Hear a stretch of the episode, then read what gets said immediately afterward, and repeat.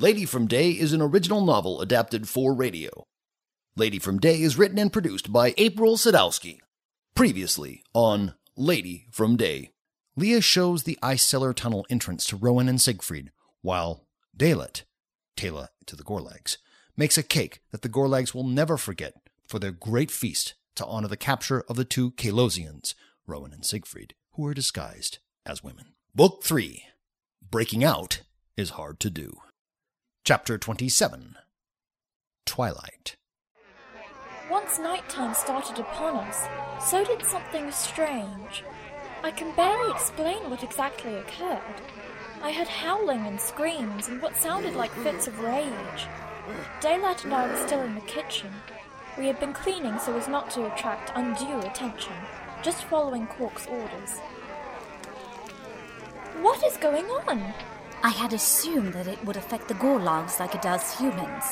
Perhaps it affects them more physically, too. I shrugged my shoulders, and then the sounds quieted. Cork came through the doorway, looking a bit drunk.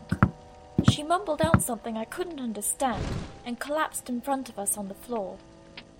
We can't waste any time. We need to find Siegfried and Rowan, and now. I don't know how long the effect will last. Gorlags are a lot larger than humans. I gave them enough of a dose for maybe half an hour's worth of twilight sleep. They hopefully won't remember anything for at least two hours after that. Daylat ushered me out of the room, leading me over the body of Cork, through the halls and towards the Scalag quarters. I noticed Naitpac out of the corner of my eye, stumbling towards us in the faint torchlight that was above me. He raised his arm and then dropped it sloppily, like a zombie. Human, you silly human. He got next to me and put his arm around me. It was a very unusual gesture for a Gorlag and very awkward. I like you humans. You nice. Then this Gorlag started to pet me.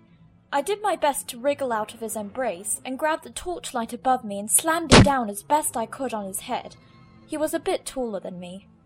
It didn't exactly knock him out, as I hoped it would do. Instead, he plopped onto the stone floor below and started to pet the wall. Nice human. Pretty and soft human.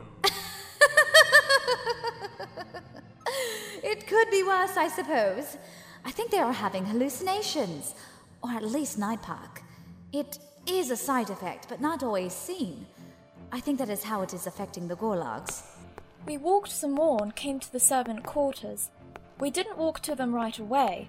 There were some servants that had been woken up by the Gorlag noise and were venturing out of the room to look around. Siegfried and Rowan were already outside of the door, most likely realizing that what was happening was a result of something we had done. Now Mistress had come down to where we were. She just passed by the servant quarters. All but Rowan and Siegfried ran back into the room and headed to Naitpac, who was behind me. I could tell she wasn't all screwed in either. She started to poke Naitpac and yell at him. Mootsie, Naitpac, Mootsie? Why are you petting the wall, Naitpac? Mootsie, get up! It looked like fun. Let me try. Not purring at all, but it is pretty. It's soft and wet.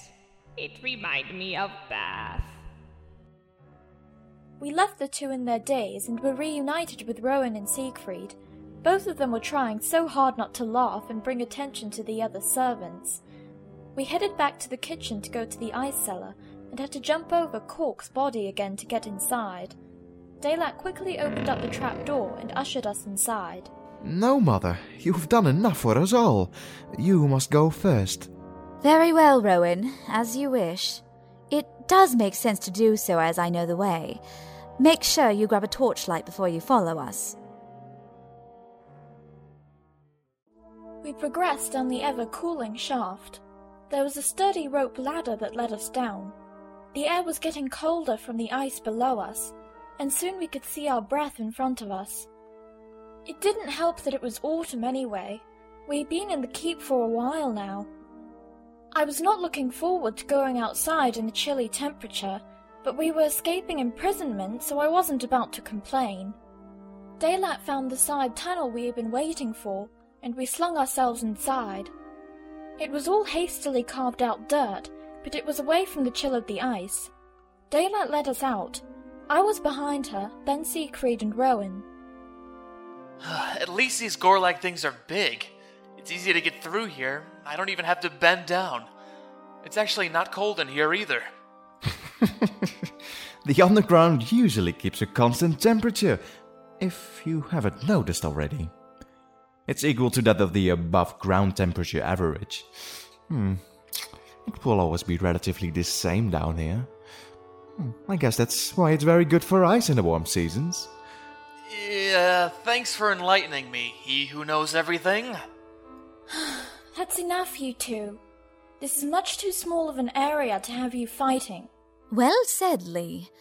Now that we aren't being monitored, what is your real name? Lia Dobar of Dwiveney and Alisonia. Your Majesty. oh no, that will not do. You have done too much for me already here. You may always call me by just Daylat. Please, no bowing either. Are you sure, Daylat? I am sure. Although, upon our return, you might just do it one time until I explain things to Birchill. She started moving forward once again, and we continued to follow her. The tunnel was longer than I would have expected, but I do know they wanted it farther away from the keep to make sure it was well hidden. Soon we passed by an expansive, darkened room, and I asked Daylat what it was. It's a wine barrel cave. The Gorlags are fond of that drink and hoard it likewise. We have a steep upwards climb after we pass this. I know the cave is at least 50 feet high. They keep it like a labyrinth, a giant maze that only they can figure out. There are several other openings in there for smaller rooms. Daylat finished and urged us forward. There was a steep incline, just as she had said, and soon we were able to see the makings of moonlight splattering out in patterns at our feet. Daylat whispered to us, The Gorlags keep this covered with branches as a means for collecting new Skalad prisoners. Let's hope that some victim will fall in. We must be quiet from here on. They could most likely hear us now, and I want to make sure we know where the guards are. I think the main effect of Datura will be wearing off, and they would only be amnesiac. We proceeded farther up and could make out the sounds of a pair of Gorlags above us. What do you think this is? The voice sounded familiar. I would assume it was Russket from earlier today. He was answered with another Gorlag. This one sounded like Skinner. I don't know. Who are you? You are Gorlag, but I've never seen you before. Not see me before? I always been here. I think. You think not know? Not know you. Who are you then? I am a Gorlag too. My name is. Uh, I. I not know my name. The strangest thing started to happen. The Gorlag actually started to cry. I could hear Siegfried behind me starting to hold back a laugh. I turned and glared at him, but it was too late. Who was that? Who was who? Someone laughed. Someone laughed. It was you. I could hear a bunch being thrown and then another being fired ah. back. Suddenly, I heard a large crash and one of the Gorlags flew into the tunnel we were in. It was Russket and he was out cold, but not enough to let out a groan. Now is the time. Daylat walked over the unconscious Gorlag. We followed her up to the entrance. There was no time to stop. As we exited the tunnel, we could see Skinner on the ground in front of us. There was a long line of trees past him. Skinner was just getting up from the ground and managed to grab my leg. Siegfried and Rowan tried their best, but weren't strong enough to release his grip. Where you going, woman?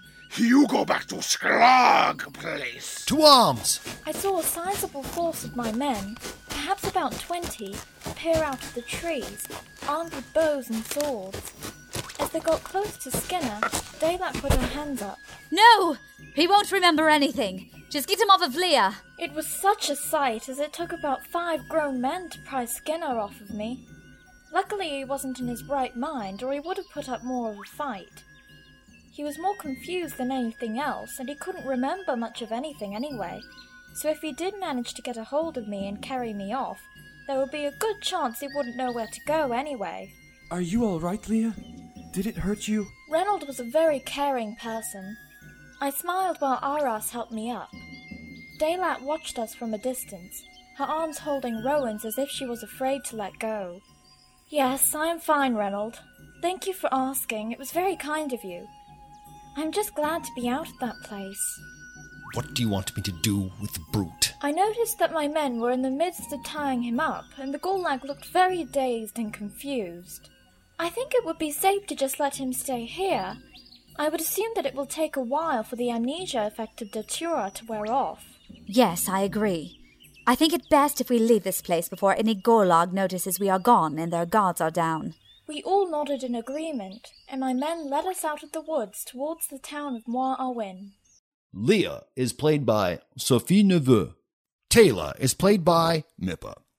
Rowan is played by Phaethorn. Siegfried is played by Jaunty Hat. Mistress is played by Laura Fedora. Russket is played by Jonathan Dolnier.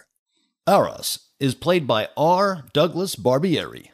Renold is played by Blackened88. Gorlag 1 is played by Moose.